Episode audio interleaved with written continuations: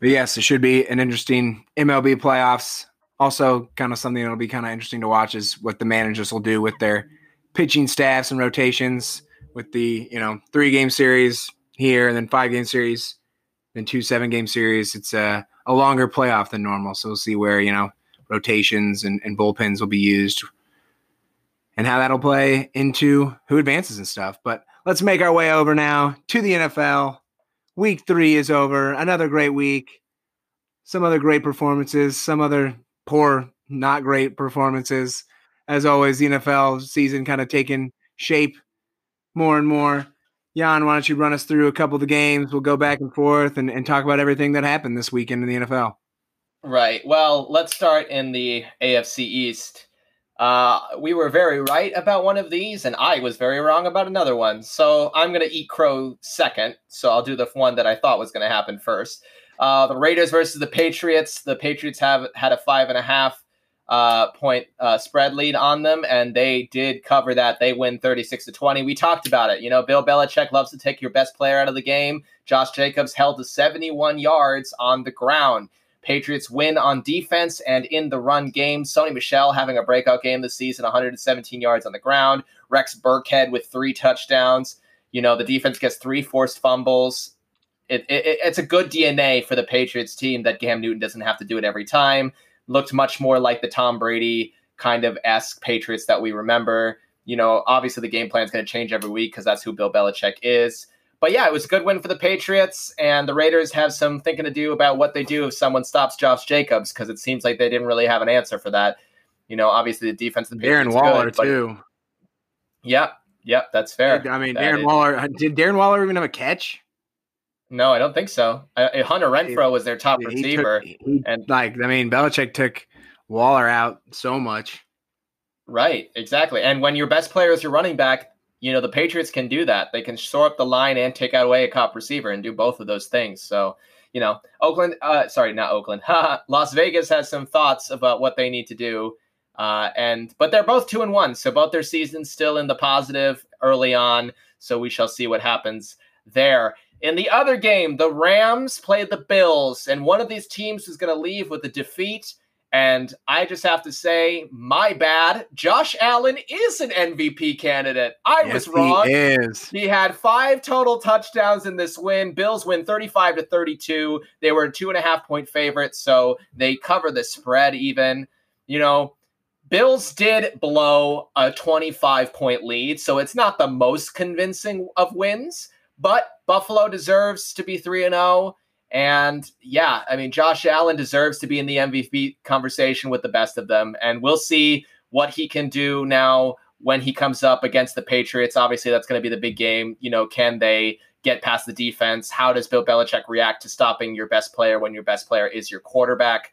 Always an interesting conversation. But yeah, you also have to say though the Rams defense looked ugly. They did. They looked real bad, and as good as Josh Allen did, this defense did not look as tight as it did in the first two games. But you know, something good for Los Angeles. Uh, Jared Goff, Cooper Kupp, Darrell Henderson Jr., Robert Woods, they all looked pretty promising down the stretch, especially when they were in that comeback mode. So I don't think it's anything for concern that they lose this game. You know, Rams two and one. They don't even fall too far behind the NFC West because of results elsewhere. So they're still in good shape. This was more a story about Josh Allen proving that he is an MVP candidate for the rest of the season. And I only have one thing to say, and it's my bad. But at the same time, I needed him to prove it against a good team, and he did. So thank you, Josh. Thank you, Josh. I'm sorry for doubting you. Yeah, no, he. Uh, I mean, I think too. It's like with Josh Allen because he's one of those quarterbacks that when he got started, it was like you know actively hurting his team to being a game manager to now. I mean, like that he made throws on Sunday that it was like, damn, that that's a it's a like a it's a playmaker. That's a guy that's gonna make be a difference maker for your team. He's not he's not just throwing the ball, you know, five yards or just trying to not turn it over. Like he is actively making you guys better, which was impressive. Because I, I thought he was having a good season, but I was like, you know, he hasn't done it against the best players and the best teams or what have you. And the Rams defense does have have some holes in it, you know, even with having Jalen Ramsey and Aaron Donald. Um, and we saw Aaron Donald make make an impact in that game with the strip sack. But yeah, I was I was extremely impressed with Josh Allen. I think he, he's shown his elevation as a quarterback, and I think too, you know, you get him a guy like Stefon Diggs, and now he actually has a number one receiver to throw it to. Which I mean, like the the Bills' quarterback issues over the last decade. Yeah, some of those quarterbacks have not been great, but they've also had nobody to throw it to. So Allen gets Stefon Diggs, and and certainly that offense is starting to look pretty pretty strong and, and entertaining. So I'll start as normal with my Packers as Jan starts with the Patriots. The Packers win Sunday night football 37 to 30 over the Saints. The Packers are legit. You know, I mean, I like to be an optimistic fan, but once my team actually might be good, I don't like I start trying to find holes in them because I don't want to get my expectations too up. But this team's good. I mean, obviously we know the struggle with the Saints. Uh, the defense is good at times, but but sometimes lets up a big play. And offensively, we know that Drew Brees has has regressed. He is getting older. Uh, father time, staying undefeated. But Packers went down into New Orleans without their top receiver and you know took this game, won this game on the road against a team who you know the start of the season thought was going to be a tough opponent in the NFC, but they wouldn't got it done. Darius Smith making a, a, turnover. I think that's the one thing that out of the Packers that I need to see more of. Obviously, the offense has been explosive. Um, 37 points is the lowest they've scored. I mean, they're still averaging over 40 points a game. It's the sixth highest point total through three games in NFL history. It's the highest point total ever for the Packers through three games. Um, we've seen, you know, that the improvement from Allen Lazard. Big ups to him. That guy absolutely killed it.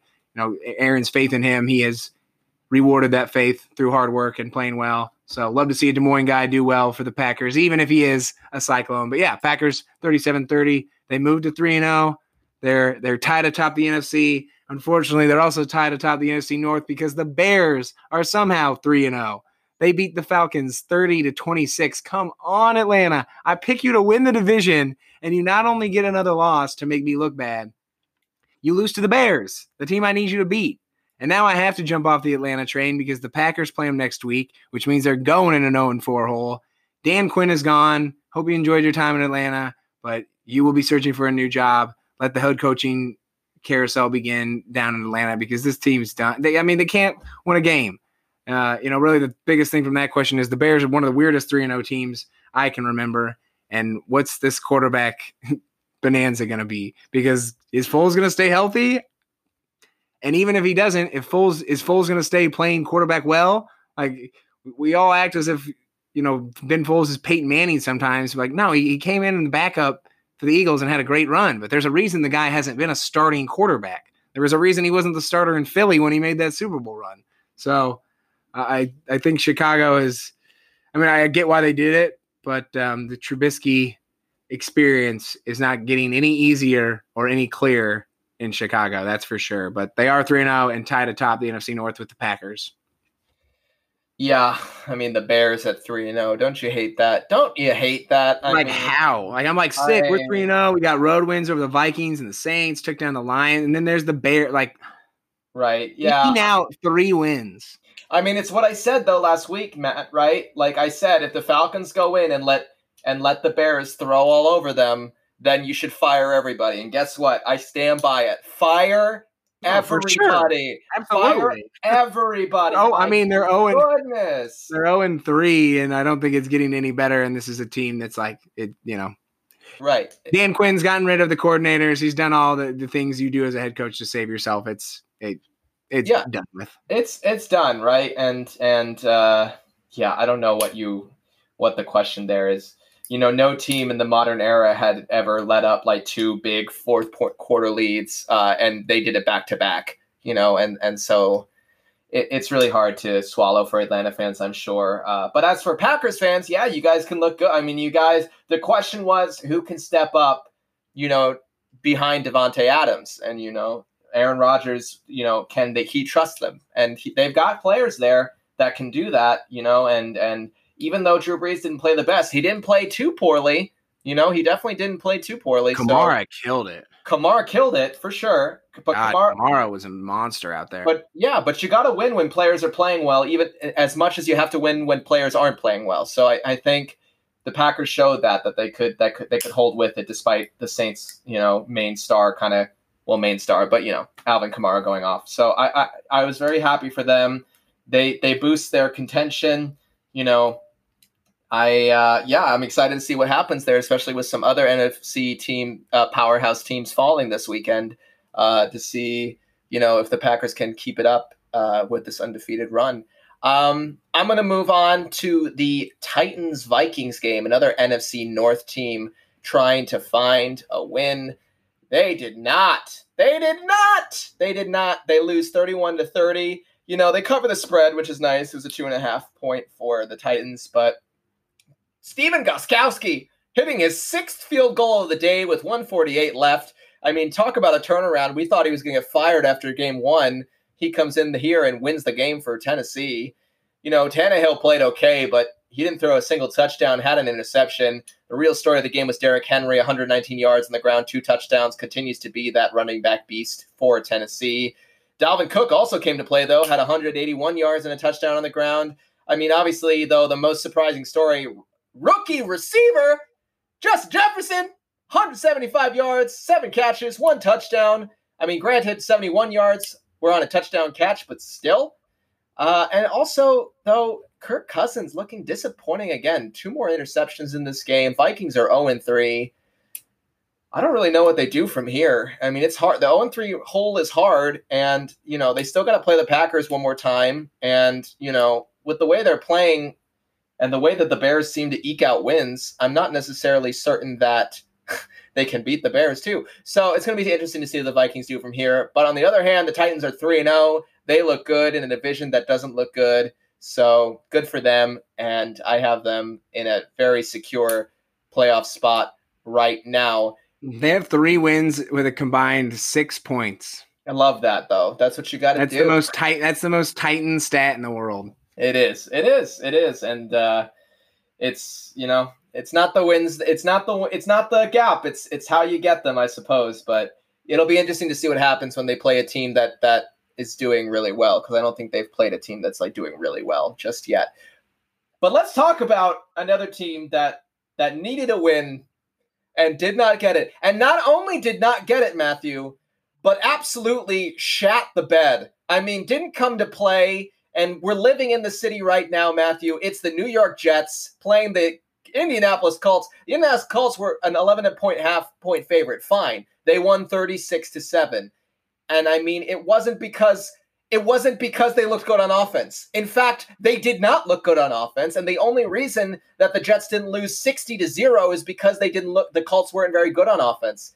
But, you know, Jets played awfully. The, de- the I mean, the Colts defense did well, fine. They, you know, three interceptions, two pick sixes, the safety, but Jets are officially officially if they weren't before, they're officially the worst team in the league. You know, it's real bad there fire the coach, get rid of Sam Darnold. I don't know. I don't know what to say to you. You know, like you're getting Trevor Lawrence. You can be happy about that. But there's nothing else more to say about the Jets. They, they go to 0 and 3. Colts are 2 and 1. Need some offensive improvements, but didn't need them. Didn't even need an offense in this one to beat the New York Jets.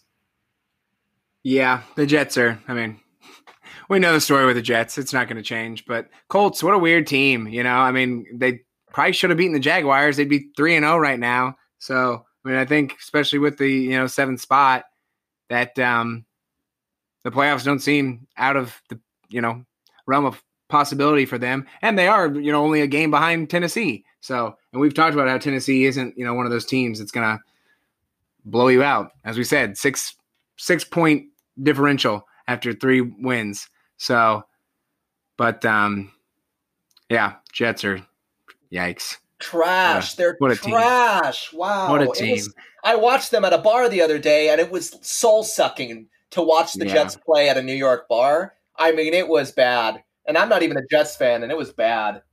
I feel I don't know how anyone is, but now another uh, franchise that's been tortured for quite a while, Cleveland. Course, everybody was running out of Cleveland saying the house was on fire, ship was on fire, everything's all horrible after the Ravens spanked them. They're now two and one. Uh, of course, it's been against the Bengals in Washington, but they did win 34 to 20. I think, you know, yeah, it's against poor opponents, but I think that, you know, gives credence anymore to the, you know, adage of like, well, they don't have to play Baltimore every game. And they don't. Like you, you get to go play Washington and Bengals. You don't just have to play Lamar Jackson. Um, but again, you know, for the Cleveland, it was all about the running game.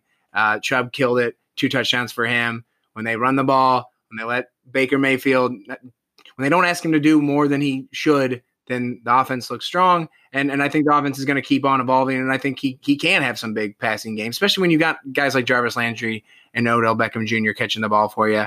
I, I think you know your your job already isn't too tough. Um, and uh, you know, as as for Washington, I, am pressed again by that defensive line, but this is you know Wayne Haskins actually looks pretty solid. McLaurin had a good game. Those young those young players are playing better, um, and, and they're showing some signs of improvement. But obviously, a long way to go for that team and that franchise to kind of get back into the winning ways. You talked about one New York team that looked bad. The Giants didn't look any better. Thirty six to nine loss to San Francisco. This was San Francisco's, I, I think, F team.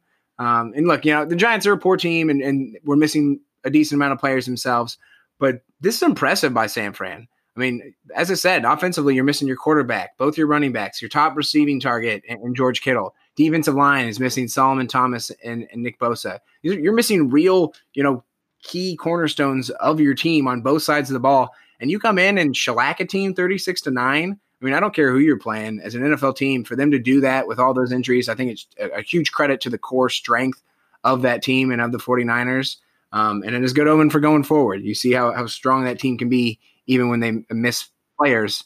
Again, you know, playing New York Giants, but I was impressed by San Fran uh, and big win for them. Yeah, I mean, definitely impressive. I think less impressive that they beat the Giants, but more impressive that they could still get that kind of pointage. You know, you know that's never guaranteed. Uh, so I definitely think that it's good for them, and it's good. It'll boost their hopes ahead of some harder games ahead. I'm sure. Yeah, as for Washington, it kind of it does feel like a lot of rookies playing together who need some time. Browns did well. They got a good they got a good formula there. So they just have to keep on playing and, you know, other teams lost to Washington, so it's not like it's not like Washington's the worst team in the league and they beat them. You know, really. Yeah, so I, I think that you you can't take that away from the Browns. Happy to see them at two and one, especially after that awful loss at the beginning. And yeah, well, it, only good things ahead for them. I think you know, I, I, I, they they have a game plan that works for their team. Does it make them the best team in the league? No. Does it make them effective? Yes. So I think that that'll be very interesting. And I mean, the real question is does New York get a Super Bowl in the next 50 years? I don't know. I mean, even if they get Trevor Lawrence, years. oh my gosh, it's going to be the longest drought. Honestly, it's going to be really interesting to see whether they can, you know, get get out of this hole. But you know, obviously, bad luck for the Giants losing Saquon Barkley, and uh, that that's hard. But you know, the Jets have no excuse. Uh, I'm going to go to the last two games of my series that I'm going to be covering. Obviously, uh, the Tampa Bay Buccaneers were in action again. Tom Brady, can he grab a winning record for his club? And he did with a 28 to 10 win over the Jeff Driskel led Broncos. You know, Brady threw three touchdowns, no interceptions, looked pretty tight. The real story of this one, though, is that the Broncos couldn't do anything against a dominant Bucks defense. I mean, the Bucks defense just held them on every single possession. It was pretty, you know, hard to watch for a Broncos fan. So, you know, Bucks get the win. Broncos need some changes. We'll see what they do. Uh, another storyline. uh, Brady finding Mike Evans in the end zone twice, two receptions, two yards, two touchdowns. Uh, I believe it was Matt that said this crazy statistics. You want to you want to say it, Matt? The, I believe the fourth player to ever do that. Which how how the hell did three other players have that stat line? Right, it's crazy, and I love that. And you know, I have Mike Evans on my fantasy football, so he can do that every week if he wants to. Uh, that'll that'll get me. That'll make me very happy. I'm okay with that. Yeah, absolutely. Uh, so Bucks are two and one. Broncos are on three, despite looking really good at times. You know, it'll be interesting to see what they do. Had a lot of promise coming in with Drew Lock, with Noah Fant, who also played pretty well in this game, considering their offense looked abysmal. Yeah, I mean, it's going to be hard for them with their division and and and with all the games they have coming up, but you know, never say never. It's gonna they it's just time to build one win at a time in Denver, and I think that's what they have to focus on. And finally, the game that everybody wanted to see, it was Dak Prescott against Russell Wilson, the Dallas Cowboys against the Seattle Seahawks. High octane offenses, defenses that just get burned on every other possession down the field. You know, who is going to win? It's a 38 to 31 win for Russell Wilson. I mean, can either of these teams be in a game that's not dramatic? Honestly, like it's, no, it's truthfully that's crazy. part of the reason I like I have like reservations on the Seahawks because like all their games feel like it's going at like neck break speed. Like it feels like every game is playing with such fire. Like they're always just like coming like sprinting down to the wire every single time. Like they never can just like, all right, we won comfortably. Right. Yeah. It's going to be interesting to see what they can do. And I agree. After this game, I, I do have some reservations about, you know, what their defense is actually capable of, you know, especially because we thought, oh, against the Patriots, it's hard to defend Cam Newton, you know, and oh, against the Falcons, Matt Ryan's a good quarterback. And oh, you know, you can say again, again Dak Prescott, you know, but Yeah, like I mean, that's a great point, offense. Right, but at some point you have to you have to be able to figure something out, and they didn't. So you know, Dak Prescott threw two interceptions in this game, but they were both bad decisions. You know, it it wasn't like their defense made these huge plays. Uh, biggest story though, Russell Wilson five touchdowns. He's on pace to throw seventy five touchdowns on the freaking season. It's absolutely ridiculous. I mean, he won't obviously, but just crazy what this guy's doing. And uh, MVP candidate, uh, you know, extraordinaire over here you know, you heard it here first, and you'll hear it here for the rest of the year. You know, Russell Wilson playing really well. Uh, another storyline, you know, the receivers, you know, DK Metcalf, 110 yards and a touchdown. Tyler Lockett had three different touchdowns. Michael Gallup having a breakout game for Dallas and for Yannick's fantasy football team, 138 yards and a touchdown. And Cedric Wilson, 107 yards and two touchdowns for the Cowboys as well. You know, neither of these teams, you know, Cowboys are one and two, but the NFC East is so horrendous that like they'll fine. And Seattle's three and zero, and they lead the NFC West now after two losses uh, by their other undefeated opponents. So you know, good game for both of them. Uh, but yeah, their defenses need some work. Their defenses absolutely need some work. It's like they came in and didn't think that the other team was going to throw all over them, and so both teams threw all over them. But yeah, exciting game once again. I'm sure Seahawks and Cowboys fans are tired of that. They just want a simple win for once in their goddamn life. Yeah, it's uh, got to be a little exhausting. I can't believe I, Greeny said today that the Buccaneers are the best team in the NFC, and I, I could not What? believe it. I could not believe it. I don't know. All they've done is beat the Broncos and the Panthers. The Packers, albeit okay, okay so I think the Saints are going to get a little bit worse, uh, you know, here and there. I think the Buccaneers are going to get better. So I think their opening game between the two isn't like a great measuring stick for the whole season, but the Buccaneers went to New Orleans and lost. The Packers just went to New Orleans and won. So how are you going to sit here and tell me that Tampa Bay's but whatever. Um, yeah, Cowboys and Seahawks. I mean, if you're the Cowboys, you got to be feeling kind of confident because you're you don't even need a win. Your division, the Eagles, of course, and the Bengals. We're not going to spend long on this because I I don't want to talk. At 23-23, it was a tie. It was literally was like I remember saying this to you, Yannick. Like if I'm an Eagles fan and we get a field goal late to win, I'm not going to feel good about it. And then they go and they get a tie. They like they give the Eagles the most unsatisfactory result in the world. And I, Well, we didn't lose. being a Philly, yeah, dude, being a Philly fan right now has to be rough. That game was horrendous. Good on Joe Burrow. Proud of that guy. Wentz made some nice plays, but you know, we, we know Wentz can make nice plays. It's the other Yeah. poor plays that he mixes in there. The other kind of less exciting game, although not for Carolina. They uh, Matt Rhule did get his first NFL head coaching win with a 21 to 16 win over the Chargers. We kind of thought Herbert was going to come out ready to go after the good performance against the Chiefs, but Carolina's defense was able to cause some turnovers. Um, and it was a good day for Teddy Bridgewater. So, congratulations to Coach Matt Rhule for getting his first NFL win this Sunday for the Carolina Panthers. Another kind of upset the Cardinals, 2 0, go into a battle with the Lions and end up losing.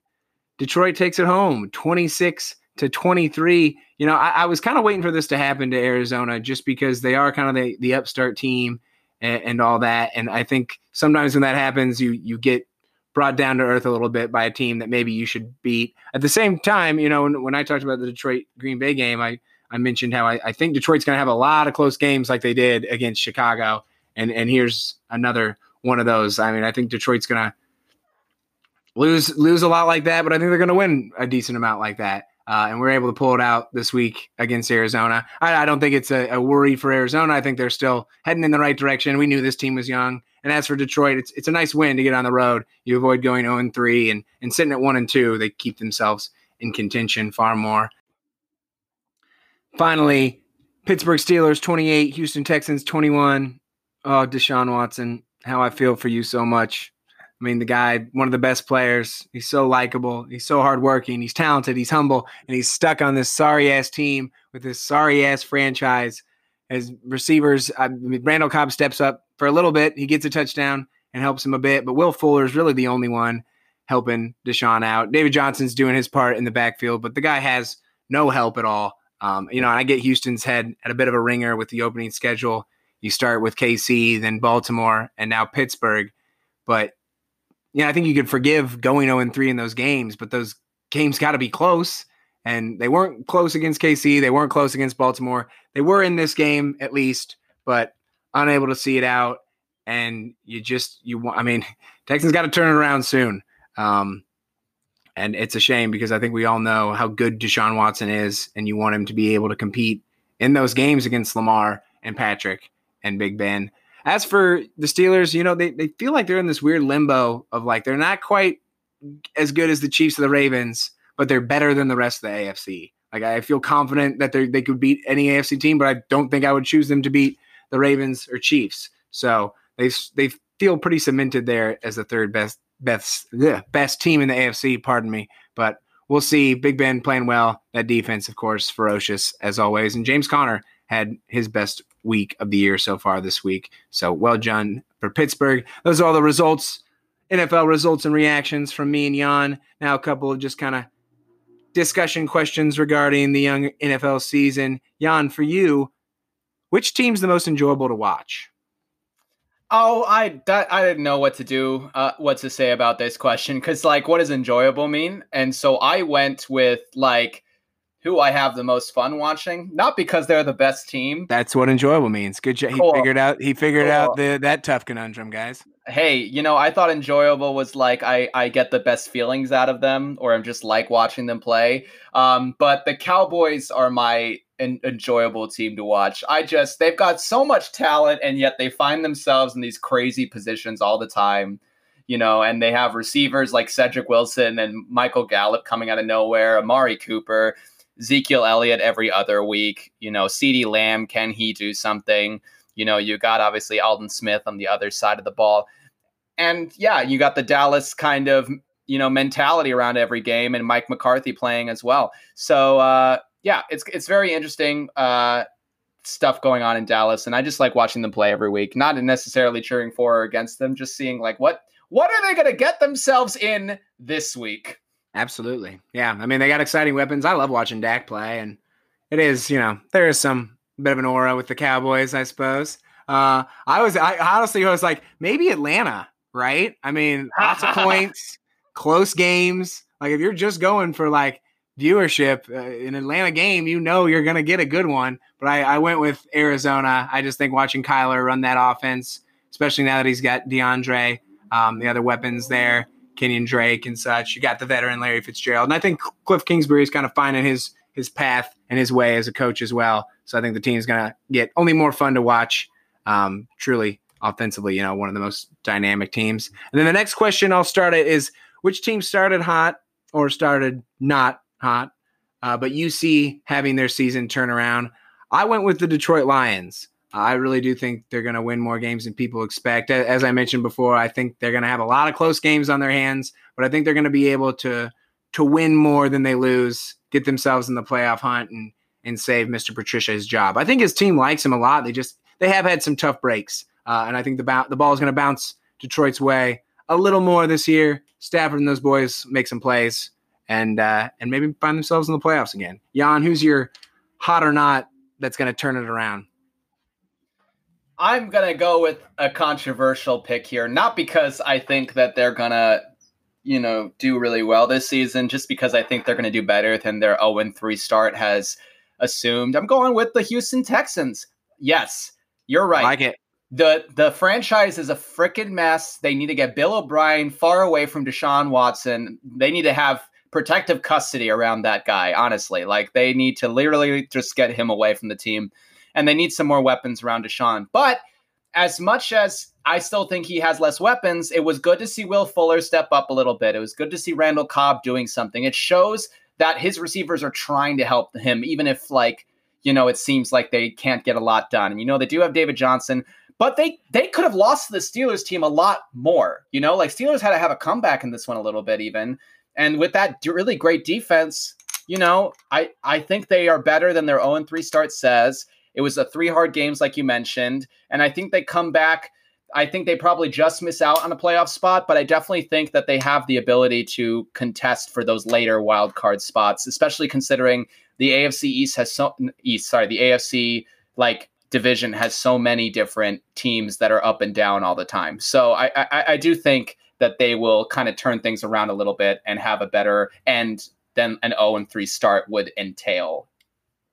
For sure. Yeah. No, I, I agree with you too. They I mean like like we said, you know, Chiefs, Ravens, top, Steelers. I would, you know, maybe throw Titans. But besides that four, I think the rest of the AFC, you're like, oh, I, we can compete with them. Um, some of them should not even compete. We should dominate.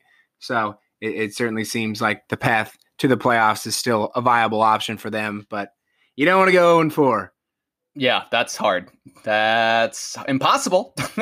yeah, I, the Packers went one and four one year and made the playoffs. I think it was like 2005. It was crazy. It was we finished right, like and, 10 and 6. Right, and there's the extra playoff spot obviously. So, you know, yeah. there's that, but, that uh, yeah, you know, no team's like, yeah, let's just go 0 4 and then we'll get in that seven spot. That'll be it'll be the perfect season. Hey, if you said that to Deshaun Watson and you said he was going to finish in the seventh spot, I'm sure he would take it right now. Probably take it right now, yeah. but oh boy. But that's the NFL Week Three results and reactions from me and Jan. It's such a fun season. It's nice to have football back. Yannick, before we get down to the old cool down, cue the R and B music section of our wonderful two beers, please episode. Mr. Doc Rivers, after seven years in Los Angeles, is gone. He has been let go by the Clippers after the loss to the Nuggets. Decided to part ways with the veteran head coach, and now the Los Angeles Clippers, led by Kawhi, Paul George, still certainly one of the favorites for the title next year, are looking for a coach. Yeah, I mean it's it's very interesting, and it'll be very interesting to see. I, I heard Ty Lue's name thrown in the ring. You know, will he have a comeback there? You know, I heard Jeff Jeff Van Gundy's name thrown in the ring. You know, what does that mean? Uh, yeah, I think it's be- I think it's going to be Sam Cassell. Sam Cassell. Okay, that's mm-hmm. a good mm-hmm. pick. That's I my like prediction. That. I think I think they keep it. You know, that's why I think Lue has a chance because uh, you know he's an assistant for the Clippers as well as as Cassell. But Cassell's been there for so long. He's a little more of a veteran. Hasn't had a head coaching job yet, but I, I wouldn't be surprised by Lue either. Um, but I am leaning towards Cassell. But I, but I think those two are, are the clear front runners, just because I think if you're LA, you don't really you don't want like a full reset with a new head coach and everything. Like you get somebody that that knows your t- team and, and knows these players, knows what they're trying to do and stuff. So I, I think I would be surprised if it's not Ty Lue or, or, or Sam Cassell. Yeah, me as well. I agree. I, they don't want to go for a full reset. And the question also becomes now, Doc Rivers, where does he where go? Where does Doc go? Yeah. I think he's probably headed, and I and I hesitate to say this because we'll see, but he's used to coaching big personalities, so maybe him and Joel Embiid match up in Philly. Him in Philly? I wouldn't mind. It'd be Dude, I kind of love Doc in uh, Philly. Yeah. i i kind of I mean, I kind of think I think I think Doc's gonna take a year or two to uh you know maybe be an analyst or something, make some nice money just talking about uh, basketball instead of coaching it. And then I think okay. he swings back around and finds a coaching job. I mean, he's still he's 58, he's young. He's not done yet. He's got unfinished yeah, business yeah. too. He wants another he, he, wants another ring. Yeah, he definitely does. Yeah, it'll be interesting to but, see what he uh, does and yeah, it's a sad. I mean, it's sad because you didn't want to see him get fired, but someone had to go nah, after that game. You never do. And like, yeah, and uh, someone had to go after the disappointing exit, and you weren't going to get rid of Kawhi, and you weren't going to get rid of Paul George, so you got to get rid of got to get rid of the coach. It just has to happen. But yeah, it'll be interesting to see. another vacancy. We'll see what happens. You th- so you you think they had that? You think they had to fire him? I think somebody needed to answer for it, and I don't know what other answer they could have given. They, I don't think they had to fire them. I could. I think in my head they could have very much been like, you know, we're we're coming back. But I just think that like somebody needed to answer for like what happened, and I don't think. I think what happened was, well, we can't play Kawhi and PG. We still want them to be the t- t- contenders next year. So do we blame Doc? And I think that became the conversation. He's been there a while. You know, like you said, we've got these options on the assistant coach bench that we think can step up. I think that's probably what the conversation was. And probably Doc, I'm sure, like you said, I'm sure Doc wasn't like fighting it either. They probably honestly had a nice mutual conversation where they were like, hey, we're thinking of making this change. You've done so much for us. Thank you. But we got to move on and win a championship next year. And yeah, I don't think there was a lot of blood loss between it for sure. I, I was certainly, I mean, I was shocked by the news because I didn't, I mean, I didn't, it's their first year together, first year doc with them. I didn't think there was any need to overreact, um, which is why I think they should keep it in house. Because I think if you do try and get a new coaching staff, you're just you're going to have issues again next year.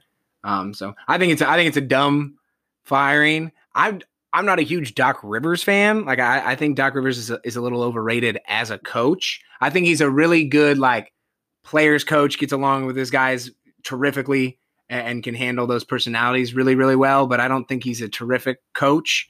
Um, but I, I still I, I don't think it's especially with with I mean unless you're really going to try to sell these guys on the coach because PG and Kawhi are free agents after next year. So I don't know. Yeah. Interest, interesting firing to me. I, I, don't quite get it, but if uh, you know if Sam Cassell can go get a head coaching job because of this, I'll be quite happy. But sorry for Doc, and we'll see where he ends up, and we'll see what the the Clippers decide to do. As they still will enter next year as as one of the favorites for the NBA championship. Yeah, definitely. It's going to be interesting, and they will have a lot to to prove after the Lakers win this finals. They'll have to prove that they can even compete uh, in LA you know that's going to be definitely the question. Oh, that's that's always been the the, the quagmire, so to speak, uh, for for the Clippers. Yeah, yeah. Not even not even second fiddle. But all right, Jan, let's cool down a little bit. Let's talk pizza toppings. Oh yeah. I want to know what your favorite toppings are. I want to know if you think cheese is a topping, pineapple on pizza. Is that cool? Are there any pizza steadfast rules that you follow? Give me give me Jan's you know, his creed when it comes to pizza. Right. Well, this is very important to me, and I'm really glad you brought this up. I think it's a really important topic. I'm surprised we're not doing a whole segment on it, to be completely honest. Well, but, it was going to be an on tap episode. Well, I mean, well, we we might still might still be, yeah. We, we, might still. You never no reason know. to not. Yeah, absolutely. For me, pizza is about you know, there's so much stuff you can put on pizza, right? But for me, while there are a lot of options, whatever you decide, you know, keep it to two to three ingredients. That's what makes it good. It's the comparison of two to three ingredients on top of a pizza, you know. And also, any topping can be great if the pizza's from the right place. So, also, where are you getting the pizza from? You know, you know, pepperoni pizza from Pizza Hut is not pepperoni pizza from like Luigi's down the street. You know, it's it's different. So you have to also find a pizza place that you trust uh, in general. Uh, for me, cheese is is is not a topping necessarily. I I I'm not saying I'm not. It's not a topping. I'm just saying I think extra cheese is a topping. I think extra cheese is a I mean, topping. I'm fine. I'm fine with like paying for extra cheese, but it's not like a topping.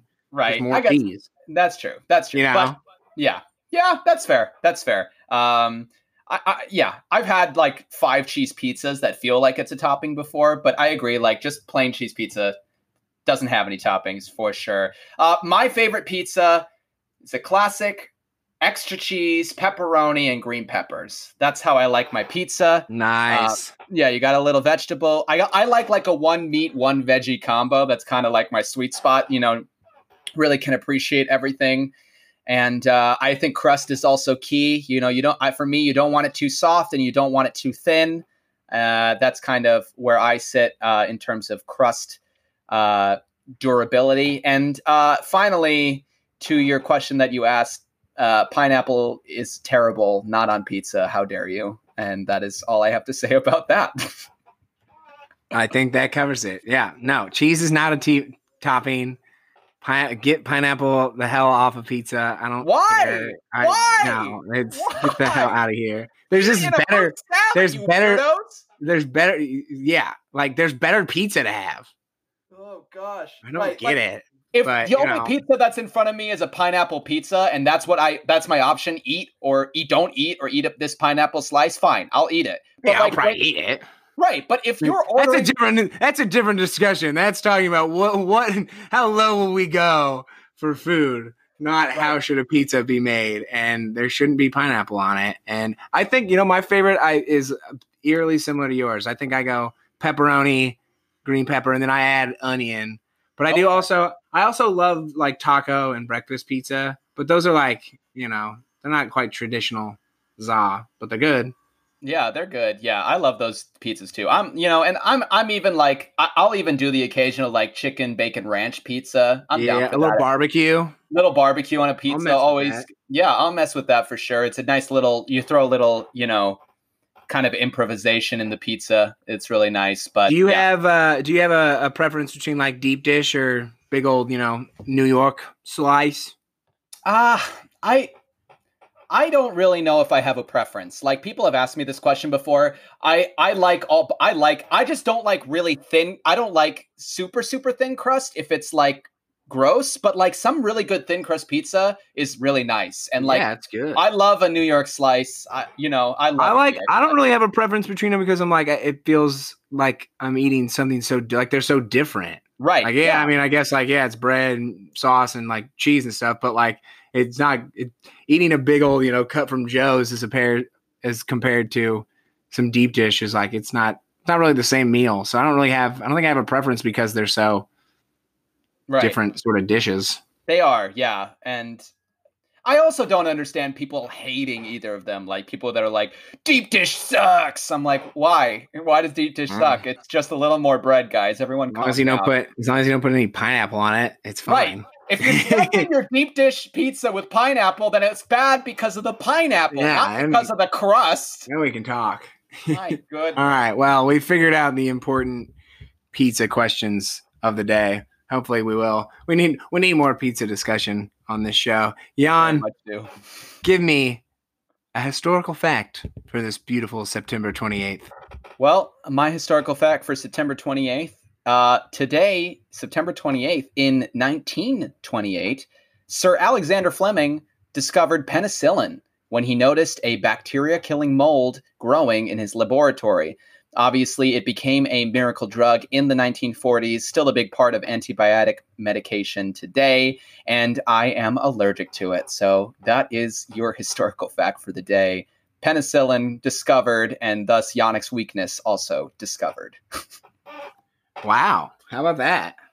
That's a, that's a historical fact and a Yannick fun fact all in one. That's a All- twofer. twofer, twofer. That's that's special. That's a special way to, to end an episode. My historical fact of the day is I'm I'm going sports again. On September 28th, 1941, the Boston Red Sox, Ted Williams played a doubleheader against the Philadelphia Athletics the last day of the regular season.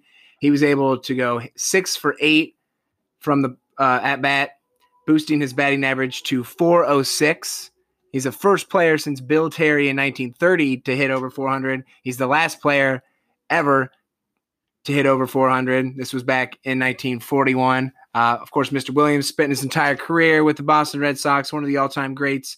He also played his final game on September 28th, 1960, at Boston's Fenway Park. He had a home run in his last time at bat, uh, ending his home run total to 521. But yeah, September 28th, very good day for Ted Williams, one of the truly great baseball players of all time.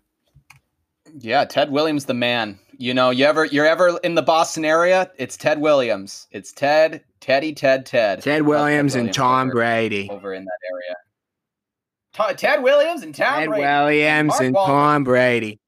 All right, Jan, it's your favorite time. It's the quick fire questions. Turn up the heat. Turn up the Let's thermostat. go.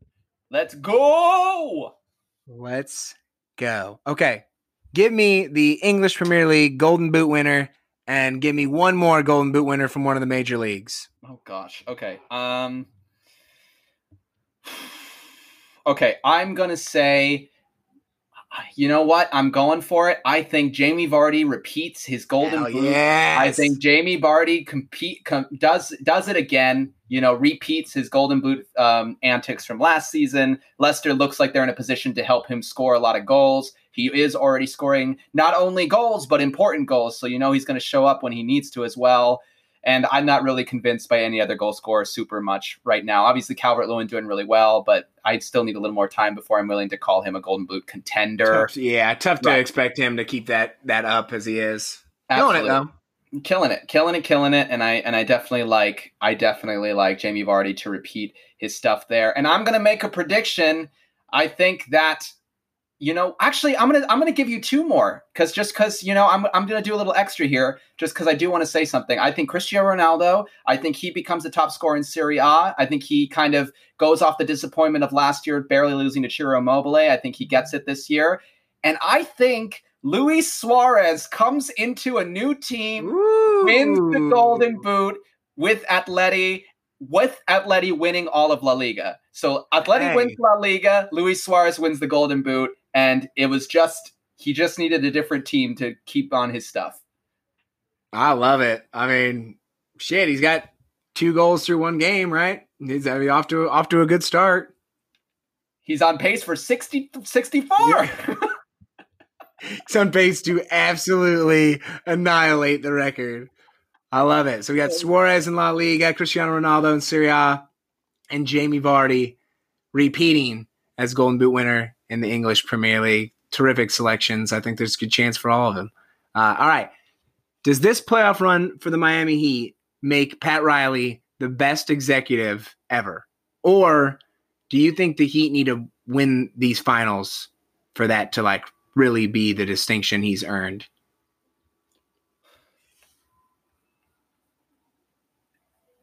if the Heat win this final, he's the best executive ever. I don't think that I don't think that his legacy can be told until we see what the Heat do. If the Heat cuz it's hard, right? Because the Lakers are so good right now, like what does that even mean? Can you say that that's against Pat Riley? If the Heat for example go to the finals here, compete well, next year they're in the Eastern Conference Finals again, then I think that is more indicative of whether Pat Riley is the best executive. You know, because you can have a one seed run. I think it definitely puts him up there though, and I don't think a loss would take it away from them. I don't think they have to win for him to best be the best executive.